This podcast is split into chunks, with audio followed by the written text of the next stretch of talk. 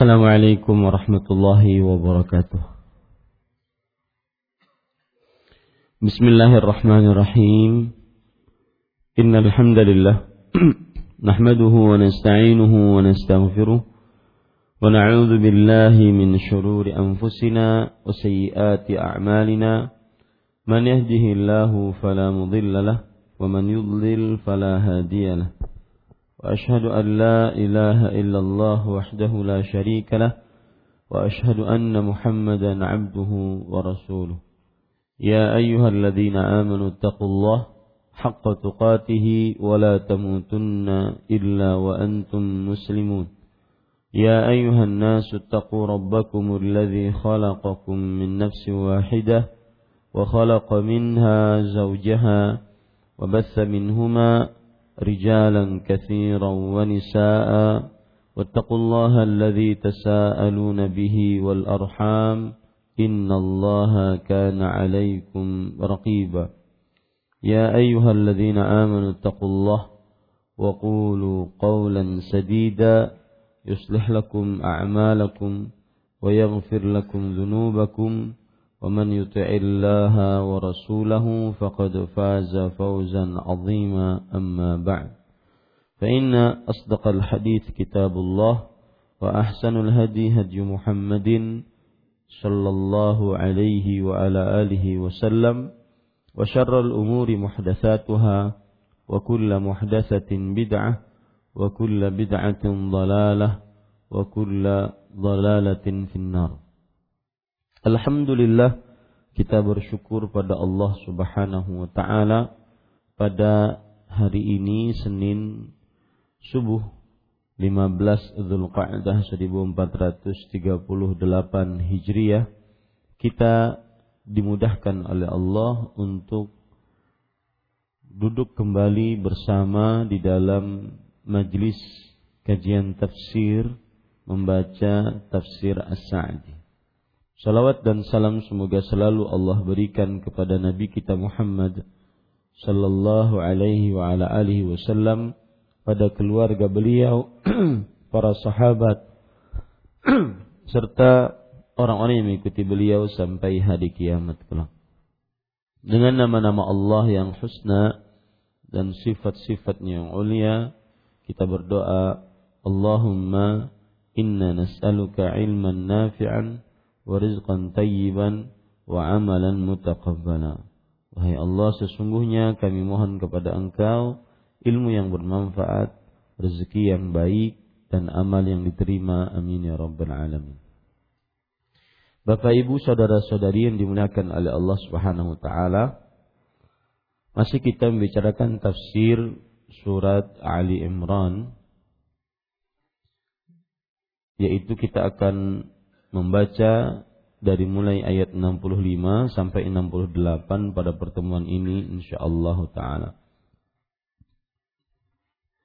أعوذ بالله من الشيطان الرجيم يا أهل الكتاب لا يا أهل الكتاب لم تحاج يحجون في إبراهيم. لم تحاجون في إبراهيم وما أنزلت التوراة والإنجيل إلا من بعده؟ أفلا تعقلون؟ أنتم هؤلاء حاججتم فيما لكم به علم فلم تحاجون فيما ليس لكم به علم والله يعلم وأنتم لا تعلمون ما كان إبراهيم يهوديا ولا نصرانيا ولكن كان ولكن كان حنيفا مسلما وما كان من المشركين. إن أولى الناس بإبراهيم للذين اتبعوه وهذا النبي وهذا النبي والذين آمنوا والله ولي المؤمنين. Artinya, hai ahlul kitab, mengapa kalian membantah berbantah-bantahan tentang perihal Ibrahim alaihi salam? Padahal Taurat dan Injil tidak diturunkan melainkan sesudah Ibrahim alaihi salam. Apakah kalian tidak berpikir? Beginilah kalian, kalian ini sewajarnya bantah membantah tentang hal yang kalian ketahui.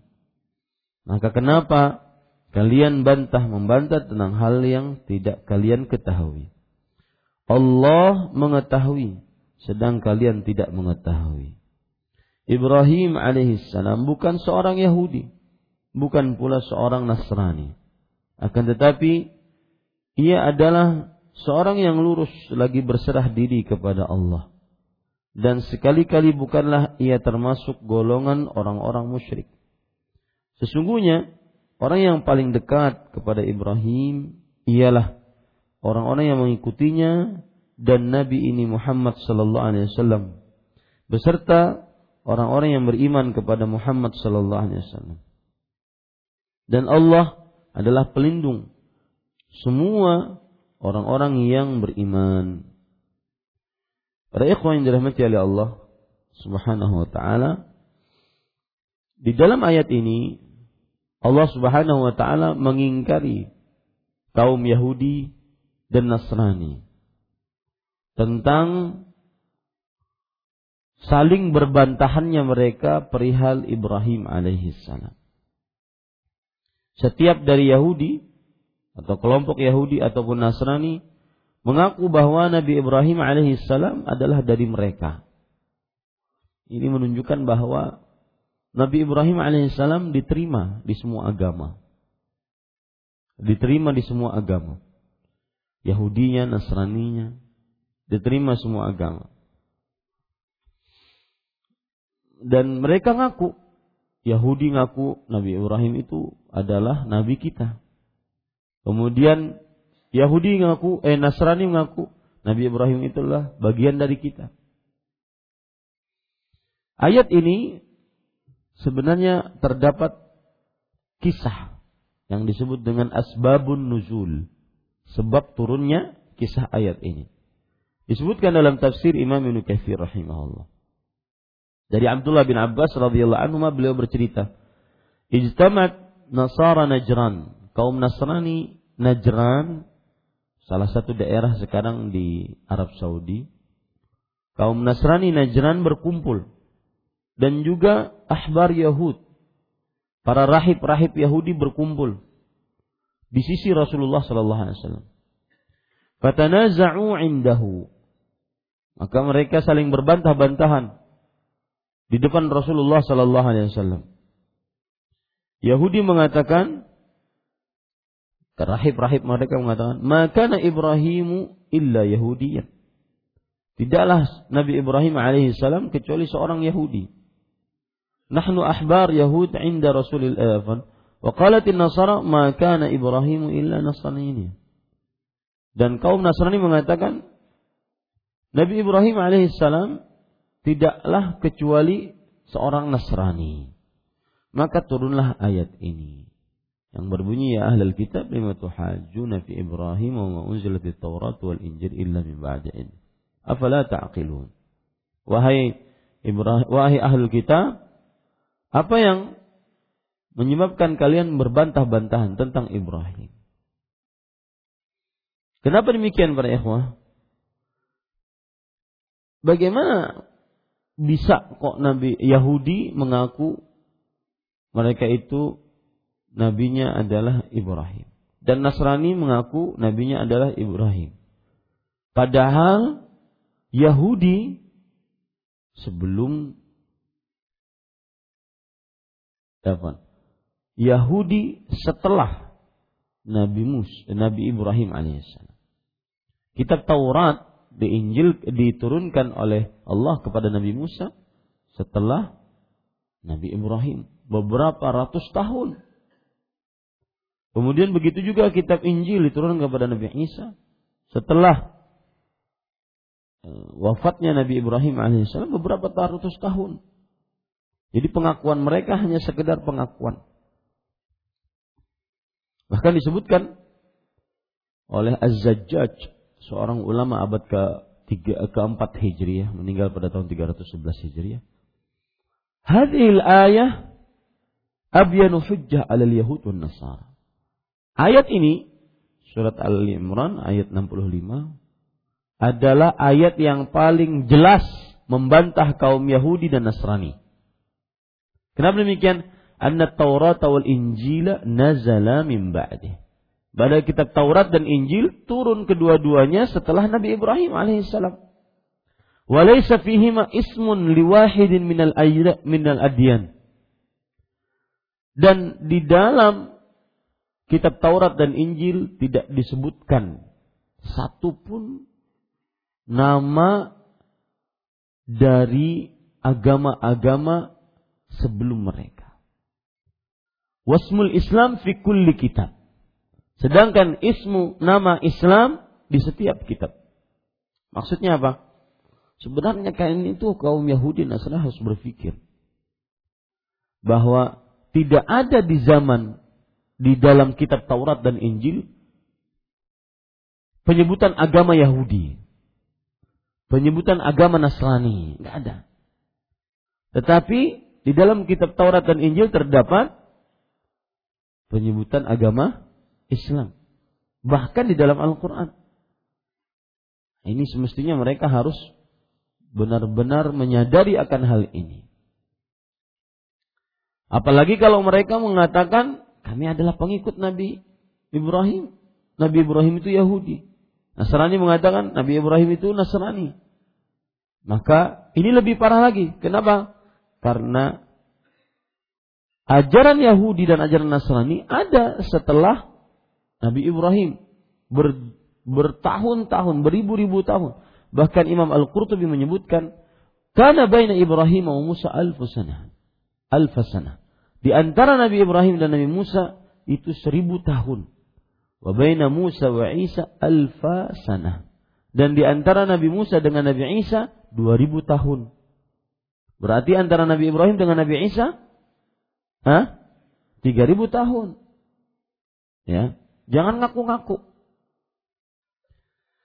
Nah, pelajarannya di sini para ikhwah yang dirahmati oleh Allah, mereka berbantah-bantahan tentang sesuatu yang tidak penting. Sedangkan yang penting mereka tinggalkan. Yang penting yaitu mengikuti ajarannya Nabi Ibrahim alaihissalam dan ajaran para nabi-nabi sebelum Nabi Musa dan Nabi Isa mereka tinggalkan. Dan masuk ke dalam sesuatu yang tidak penting. Pengakuan-pengakuan. Hanya sebatas uh, uh, apa namanya kulit. Tidak ada isinya. Hanya sebatas nampakkan dari luar tidak ada isinya. Nah itu jangan jadikan kita di dalam sifat kita sebagai seorang muslim seperti itu.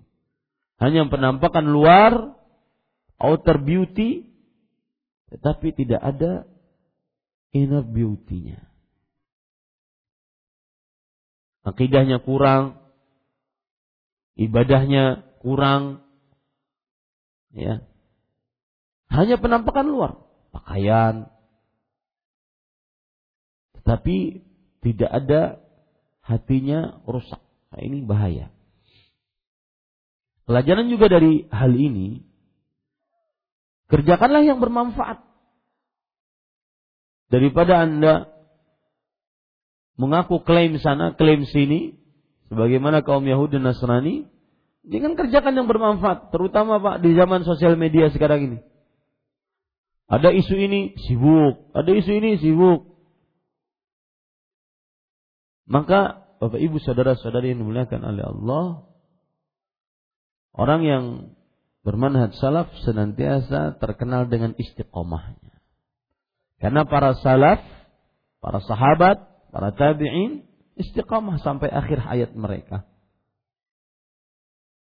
Jangan mengerjakan yang tidak bermanfaat. Tinggalkan yang tidak bermanfaat.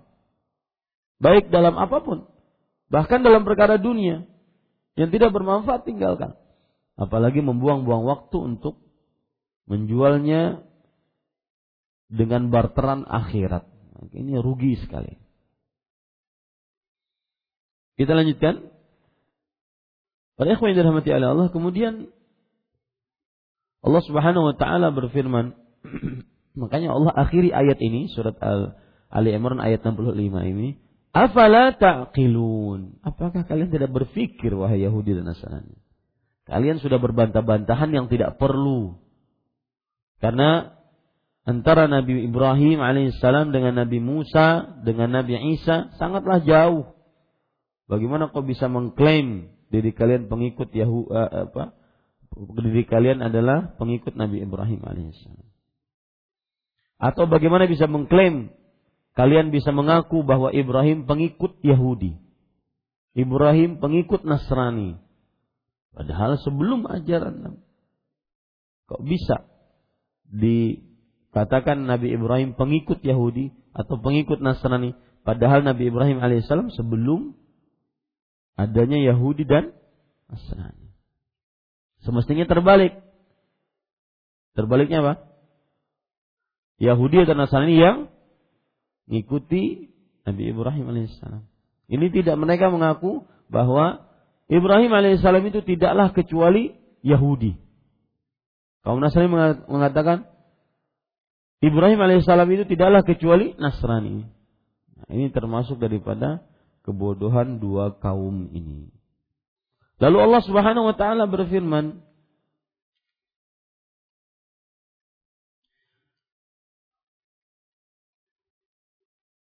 Beginilah kalian, kalian ini sewajarnya bantah membantah tentang hal yang kalian ketahui. Lalu kenapa kalian bantah membantah tentang hal yang kalian tidak ketahui? Ini juga ingkar dari Allah Subhanahu wa taala terhadap kaum Yahudi dan Nasrani yang mereka saling bantah membantah tentang Nabi Ibrahim alaihissalam. Padahal tidak ada ilmu mereka tentang hal itu. Ya. Tidak ada ilmu mereka tentang tentang hal itu. Padahal yang paling penting bagi mereka sebenarnya adalah bagaimana mengikuti ajarannya. Bagaimana mengikuti ajaran Nabi Ibrahim alaihissalam. Makanya Allah tutup ayat ini, wallahu ya'lamu antum la ta'lamun. Kali Allah yang mengetahui dan kalian tidak mengetahui. Kalian berbicara tentang seseorang yang seribu tahun, dua ribu, tiga ribu tahun sebelum ini. Dan kalian akui bahwasanya itu adalah pengikut kalian. Itu tidak penting. Yang paling penting adalah bagaimana mengikuti ajarannya. Yang kalian bantah-bantahan itu, kalian tidak mengetahuinya dan Allah yang lebih mengetahuinya. Sama seperti misalkan uh, para ikhwan yang dirahmati oleh Allah. Abu Bakar As-Siddiq itu mazhabnya apalah? Mazhab Syafi'i atau Maliki Hambali? Nah, ini aneh. Abu Bakar As-Siddiq ya adalah sahabat Rasul hidupnya sebelum sebelum Imam Ash-Syafi'i, Imam Abu Hanifah, Imam Malik, Imam Ahmad bin Hambal. Seperti itu. Kemudian misalkan lagi tabi'i yang terkenal Sufyan bin Masruq Ats-Tsauri, at-tabi'ut tabi'in maksud saya. Atau tabi'i yang terkenal Al-Hasan Al-Basri. Al Hasan Al Basri bermadhab Syafi'i. Ini heran, ya, aneh. Ya. Kenapa? Karena Al Hasan Al Basri sudah meninggal sebelum Imam Ash-Syafi'i rahimahullahu taala hadir di dunia. Kok bisa diklaim orang yang sudah meninggal menjadi pengikutnya? Nah, itu persis seperti Yahudi Nasrani. Bukan berarti sama agamanya, tapi pengakuannya sama. Nah, mereka ngaku Nabi Ibrahim alaihissalam adalah pengikut mereka. Padahal Nabi Ibrahim alaihissalam hidup sebelum mereka. Nah, ini mengerjakan sesuatu yang tidak bermanfaat. Bantah membantah dalam perkara yang mereka tidak ketahui. Kemudian Allah berfirman, Ibrahim bukanlah seorang Yahudi dan bukan pula seorang Nasrani. Akan tetapi ia adalah seorang yang lurus lagi berserah diri kepada Allah. Nah, para ikhwan yang dirahmati oleh Allah, ini menunjukkan bantahan dari Allah.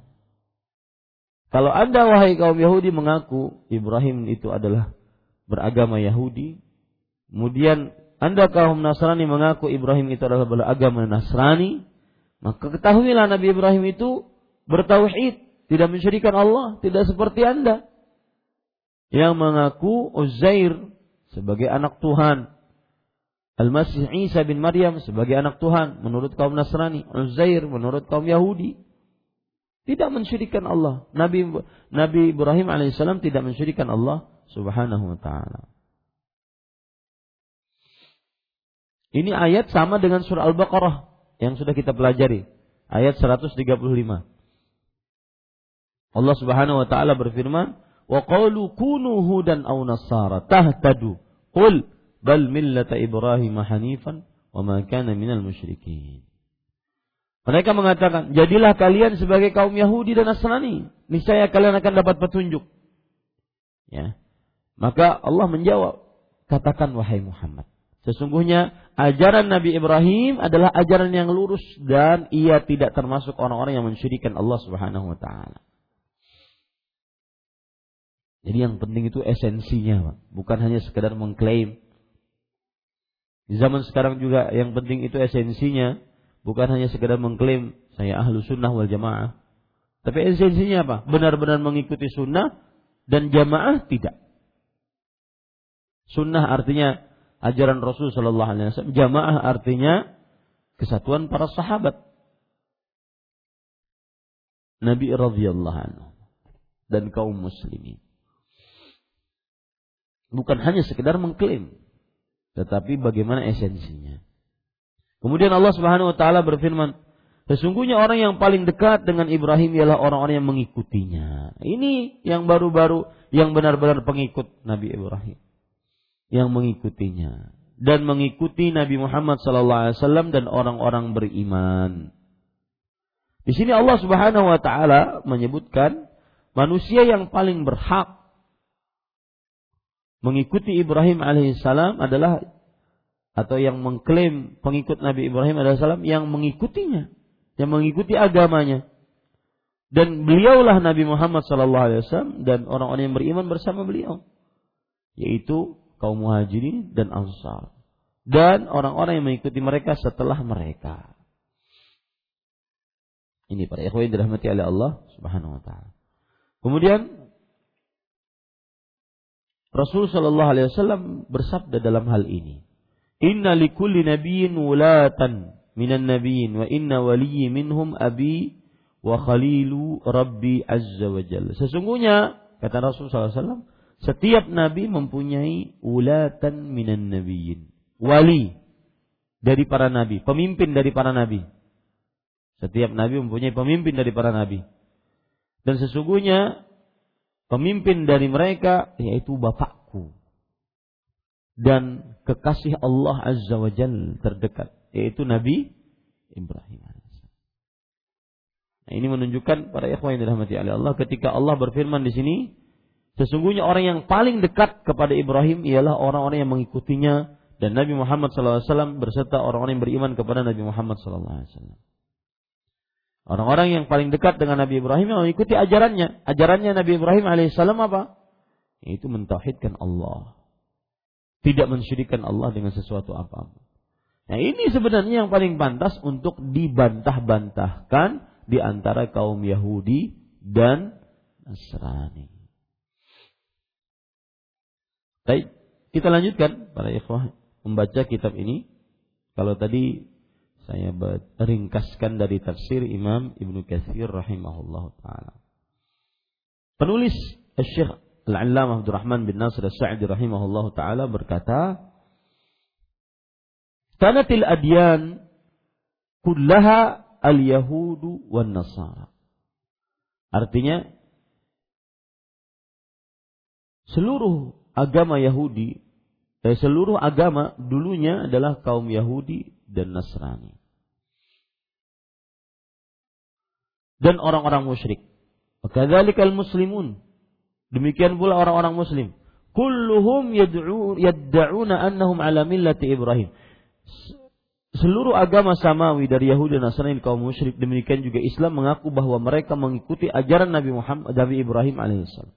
Semuanya ngaku mengikuti ajaran Nabi Ibrahim alaihissalam. Bahkan saking mengakunya Yahudi mengatakan Ibrahim itu beragama Yahudi.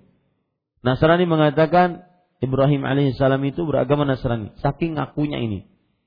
Fa akhbar Allah taala anna awlan nasi bih Muhammadun sallallahu alaihi wasallam. Maka Allah Subhanahu wa taala memberitakan bahwa manusia yang paling berhak atasnya yaitu atas pengikutan atas pengikutan terhadap Nabi Ibrahim adalah Nabi Muhammad sallallahu alaihi wasallam beserta para pengikut beliau serta pengikut Al-Khalil Nabi Muhammad Nabi Ibrahim alaihissalam sebelum Muhammad sallallahu alaihi wasallam. Jadi saya seperti yang saya katakan tadi, Nabi Ibrahim itu diterima di seluruh agama, Yahudi, Nasrani, bahkan kaum musyrikin, bahkan orang-orang Islam, ya, semua agama mengaku bahwa mereka adalah pengikut Nabi Ibrahim alaihissalam.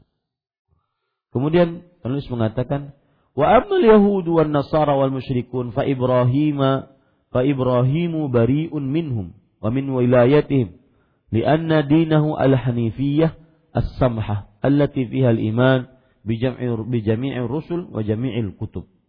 Adapun orang-orang Yahudi Nasrani dan kaum musyrikin, sesungguhnya Ibrahim alaihissalam berlepas diri dari mereka. Berlepas diri dari mereka. Kenapa? Karena eh, dan dari menjadi pembela mereka. Oleh karena agama beliau adalah agama yang bersih dari kesyirikan dan keburukan. Hanif. Bagus dikasih nama anak, seorang anak namanya Hanif. Boleh. Yaitu yang buruk dari kesyirikan dan e, dosa yang lebih apa yang bersih dari kesyirikan dan dosa maksud saya dan membawa kemudahan yang mengandung keimanan kepada seluruh rasul dan seluruh kitab-kitab suci. Inilah bedanya agama Islam yang dibawa oleh Nabi Muhammad SAW dengan agama-agama yang dibawa oleh nabi-nabi sebelumnya. Kalau Nah, agama Islam yang dibawa oleh nabi-nabi oleh Nabi Muhammad SAW adalah mengimani seluruh rasul dan seluruh kitab. Seluruh rasul dan seluruh kitab. Dan ini adalah keistimewaan kaum muslimin. Ini adalah keistimewaan kaum muslimin. Kemarin Mas ini minta nama Hanif bagus. Untuk anaknya laki-laki Hanif. Karena biasanya belum terlalu excited dengan nama Abdullah atau Abdurrahman. Padahal nama Abdullah dan Abdurrahman itu adalah ahabul asma ilallah. Nama yang paling disukai oleh Allah Subhanahu wa taala. Pada saat itu sebenarnya kita lebih mendahulukan kecintaan Allah dibandingkan hawa nafsu kita. Ada kadang-kadang juga saya kasih nama, namanya ini Pak Zaid misalkan tuh Ziyad ataupun Farhan misalkan. Ya namanya ini. Ustadz boleh nggak ditambah nama lain? Boleh. Apa nama lainnya? Gabungan nama orang tua. Apa? Kenapa digabung nama orang tuanya? Ya. Misalkan nama orang tuanya Anang lawan Galuh. Berarti ah nangluh tidak terlalu Apa gitu? Kenapa harus digabung nama orang tua? Ya. Saya sering mengatakan untuk nama adalah cari nama yang kamu tidak perlu bertanya tentangnya. Boleh atau tidak. Karena saking jelasnya. Adakah orang bertanya tentang Abdullah? Ustaz boleh nggak anak bernama Abdullah? Kan nggak perlu bertanya. Sudah jelas. Abdul Rahman, Abdul Razak, Abdul Aziz, Abdul Hakim, Abdul Muhsin, Abdul Ilah, Ubaidullah. Nggak perlu bertanya kepada uh, seseorang karena saking jelasnya. Yang jelas Beliau Nabi Ibrahim alaihissalam adalah yang hanif, yaitu bersih dari kesyirikan dan keburukan. Serta membawa kemudahan yang mengandung keimanan kepada seluruh rasul dan seluruh kitab-kitab suci. Inilah yang menyebabkan Nabi ajaran Islam yang dibawa oleh Nabi Muhammad sallallahu alaihi wasallam adalah yang paling pantas mengikuti Nabi Ibrahim alaihissalam. Karena mengimani seluruh rasul dan seluruh kitab suci Allah. Dan ini adalah keistimewaan kaum muslimin dibandingkan yang lainnya. Wa amma da'wal yahud wan nasara annahum ala millati Ibrahim faqad ulima anna al-yahudiyyata wan nasraniyata allati hum yad'una annahum ala alaiha lam tuassis illa ba'da al-khalil Adapun klaim Yahudi dan Nasrani bahwa mereka berada di atas ajaran Ibrahim alaihissalam. Maka telah diketahui bahwa agama Yahudi dan Nasrani yang mengaku menganut ajaran tersebut belum dibentuk kecuali setelah Ibrahim alaihissalam. Ya, bagaimana kau bisa mengaku Ibrahim alaihissalam pengikut Yahudi, pengikut Nasrani, padahal Ibrahim alaihissalam ribuan tahun sebelum adanya Yahudi dan Nasrani. Ini para ikhwah. Fakaifa yuhajjuna fi hadzal amr alladhi ya'lamu bihi kadhibuhum wa iftira'uhum? Lalu bagaimanakah mereka dapat membantah perkara ini yang telah diketahui padanya kebohongan dan dusta mereka? Alladzi yu'lamu bihi kadhibuhum waftira'uhum. Yang diketahui dengannya dusta mereka dan bohong mereka. Fahab annahum hajju fima lahum bihi ilm. Fakaifu hajjuna fi hadhihi halah. Taruhlah andaikan mereka mendebat tentang sesuatu hal yang mereka memiliki ilmu tentangnya. Namun bagaimana dengan kondisi seperti ini? Fahadha qablu qabla an yanzura mahtawat mahtawa alaihi qaul alaihi qauluhum minal minal butlan yu'lamu fasadu da'wahum. Hal ini sebelum diperhatikan pendapat mereka yang penuh dengan kebohongan yang dapat diketahui akan batilnya klaim mereka tersebut. Ya. Maksudnya para ikhwah, keadaan yang membuat klaim mereka itu dusta. Yahudi mengatakan bahwa Ibrahim alaihissalam beragama Yahudi. Nasrani mengatakan bahwa Ibrahim alaihissalam beragama Nasrani. Bagaimana kok bisa mereka mengklaim seperti itu padahal keadaan Ibrahim sebelum Nabi eh, sebelum ajaran Yahudi dan dan Nasrani. Kemudian para ikhwan yang dirahmati oleh Allah Subhanahu wa taala. Wa fi hadhihi al-ayah dalilun ala annahu la yahillu insan an yaqula aw yujadila fi ma la ilma lahu bih. Ayat ini juga merupakan sebuah dalil bahwa tidak halal bagi seorang manusia berkata atau berdebat tentang sesuatu yang tidak ia miliki ilmunya. Ini sering terjadi debat-debat kusir, terutama di sosial media, terutama kadang-kadang di komentar. Yang bikin status adem ayem aja, yang komennya debat. Debatnya untuk sesuatu yang mereka tidak ketahui. Ya, yang tidak ada ilmu padanya. Nah, ini termasuk kebiasaan kaum Yahudi dan Nasrani berbantah-bantahan, berdebat-debatan untuk sesuatu yang tidak ada ilmu di dalamnya. Kemudian wa qauluhu wallahu waliyul mu'minin dan firman Allah dan Allah adalah pelindung semua orang-orang yang beriman fa kullama qawiya imanul abdi tawahu Allah bilutfihi wa yus wa yassarahu lil yusra wa janabahu wa jannabahu usra. Ini penting Pak. Ini perkataan terakhir beliau penting. Semakin kuat iman seorang manusia, niscaya Allah akan melindunginya dengan kelembutannya, memudahkannya dengan segala kemudahan, menjauhkannya dari segala kesulitan.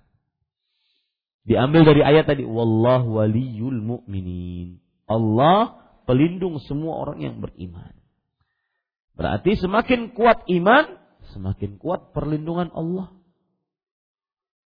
Semakin kuat iman, semakin datang solusi dari Allah. Maka ada hubungan antara taat beribadah dengan kenyamanan hidup. Ada hubungan antara taat ibadah dengan ketentraman hidup, kenyamanan hidup, kelapangan hidup. Karena Allah Subhanahu wa taala berfirman dalam Al-Qur'an uh, atau hadis dulu, Rasulullah SAW bersabda, "Qad aflah man aslam wa ruziqa kafafan wa qanna'ahu Allah bima ata." Sungguh beruntung orang yang masuk Islam, lihat iman dulu. Beruntung dia dengan keimanannya. Kemudian diberikan rezeki yang cukup dan dipuaskan hatinya atas pemberian Allah. Ini salah satu dalil semakin kuat iman, semakin mudah Allah menolong. Semakin banyak pertolongan Allah. Semakin nyaman hidup. Lihat ayat yang lain. Allah Subhanahu wa taala berfirman, "Man 'amila salihan min dzakarin aw unsa wa huwa mu'min, falanuhyiyannahu hayatan thayyibah." Barang siapa yang beramal saleh, baik dari laki-laki ataupun perempuan, dalam keadaan ia beriman, maka sungguh kami akan berikan kepada dia kehidupan yang baik sungguh kami akan benar-benar berikan kepada dia kehidupan yang baik. Sebutkan oleh Allah dalam surah An-Nahl surat ke-16 ayat 97. Apa yang dimaksud kehidupan yang baik? Kata Imam Ibnu Katsir, yashmalu jami'u ujuhir raha. Kehidupan yang baik mencakup seluruh kenyamanan ketentraman hidup. Akidahnya nyaman, ibadahnya, muamalahnya, tingkah lakunya keluarganya tentram dan semisal. Ini menunjukkan semakin banyak iman, semakin tinggi tingkat keimanan, semakin seseorang mendapatkan pertolongan, solusi jalan keluar dari Allah. Pemahaman baliknya, ketika seseorang mendapatkan kesulitan, mendapatkan permasalahan, bahkan mungkin bala, maka coba diintrospeksi hubungan dia dengan Allah. Coba diintrospeksi hubung iman dia kepada Allah. Karena kullama izdadal iman izdada minallahi wilayah. Setiap kali bertambah keimanan, maka bertambah pula dari Allah pertolongan, perlindungan. uh, para ikhwan yang dirahmati oleh Allah Subhanahu wa taala seseorang kadang-kadang bertanya Ustaz saya sudah taat loh Ustaz sama Allah tapi kenapa hidupnya tidak nyaman maka kita tanya dulu, apa yang dimaksud oleh Anda hidup tidak nyaman? Iya, kekurangan harta, Ustaz. Kekurangan gaji. Usaha belum memadai? Maka jawabannya, kadang-kadang seseorang diuji oleh Allah agar diangkat derajatnya oleh itu jawabannya. Meskipun dia taat, meskipun dia taat kepada Allah Subhanahu wa taala, tetapi kok tetap dapat bala, musibah? Maka jawabannya Seseorang kadang-kadang diuji oleh Allah agar ditinggikan derajatnya. Ini jawaban pertama. Jawaban yang kedua, mungkin amal kita tidak ikhlas. Sehingga imannya tidak menjadikan kita mendapatkan pertolongan Allah. Karena tadi kaedahnya yang disebutkan oleh Syekh uh, Al-Allamah Abdurrahman bin Nasir As-Sa'di rahimahullah, "Kullama qawiya imanul 'abdi tawahullahu bilutfih." Semakin kuat iman seseorang, niscaya Allah akan melindunginya dengan kelembutannya. Wa yassarahu lil yusra wa jannabahu usra. Dan Allah akan memudahkannya untuk segala perkaranya dan menjauhkannya dari segala kesulitan. Ini berarti apabila ada orang yang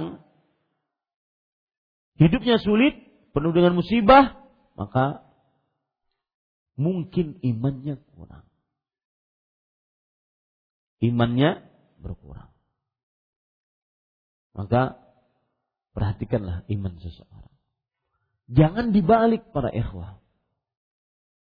Kalau saya taat, maka akan menyulitkan hidup saya. Kalau saya hijrah, akan menyulitkan hidup saya. Ini terbalik, Pak. Kalau saya mengerjakan amalan-amalan sunnah secara lahiriah, maka akan menyulitkan hidup saya. Berjenggot, di atas dua mata kaki, berjilbab, bercadar. Ini semua dianggap menyulitkan hidup. Ini pemikiran terbalik terhadap ayat ini. Karena Allah mengatakan kullama eh, Allah mengatakan wallahu yatawal waliyul mu'minin. Allah adalah pelindung, penolong atas seluruh orang-orang beriman.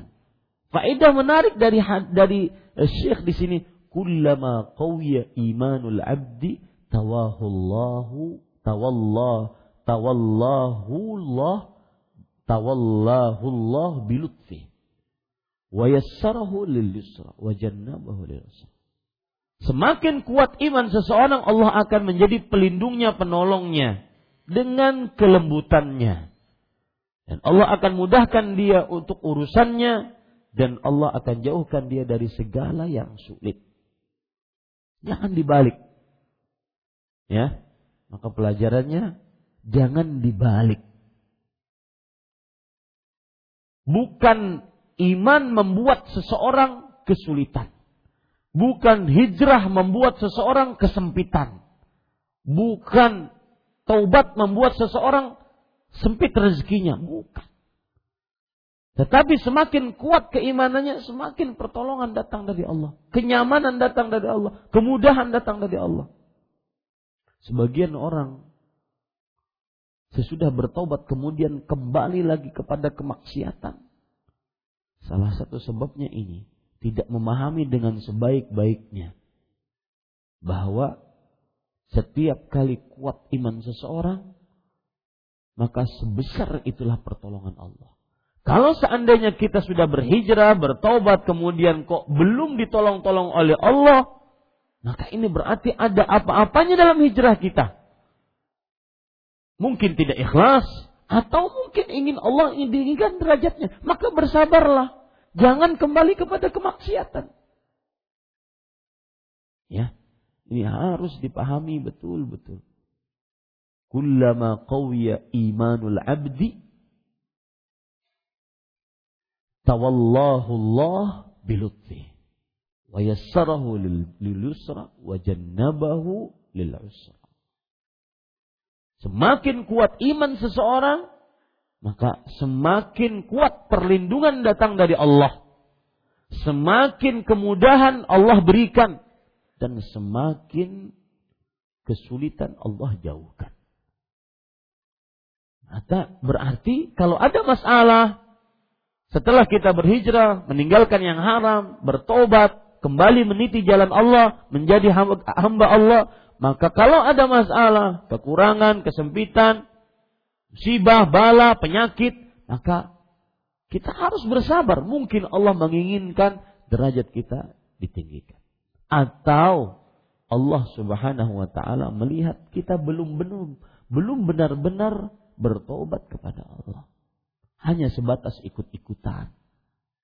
Hanya sebatas lagi ngetren. Hanya sebatas, hanya sebatas dan sebatas. Ini para ikhwah. Jadi jangan pojokkan agamamu. Jangan merasa agama yang menyulitkanmu. Ini keliru. Karena setiap kali bertambah iman seseorang, setiap kali Allah akan menolong, memudahkan dan menjauhkan dari keburukan. Itu faedah menarik pagi ini dari firman Allah, wallahu waliyul mu'minin. Allah pelindung penolong bagi orang-orang beriman. Semoga bermanfaat. Wallahu alam wa sallallahu nabi Muhammad walhamdulillah rabbil alamin. Subhanakallah an la ilaha wa atubu ilaik. Wassalamualaikum warahmatullahi wabarakatuh.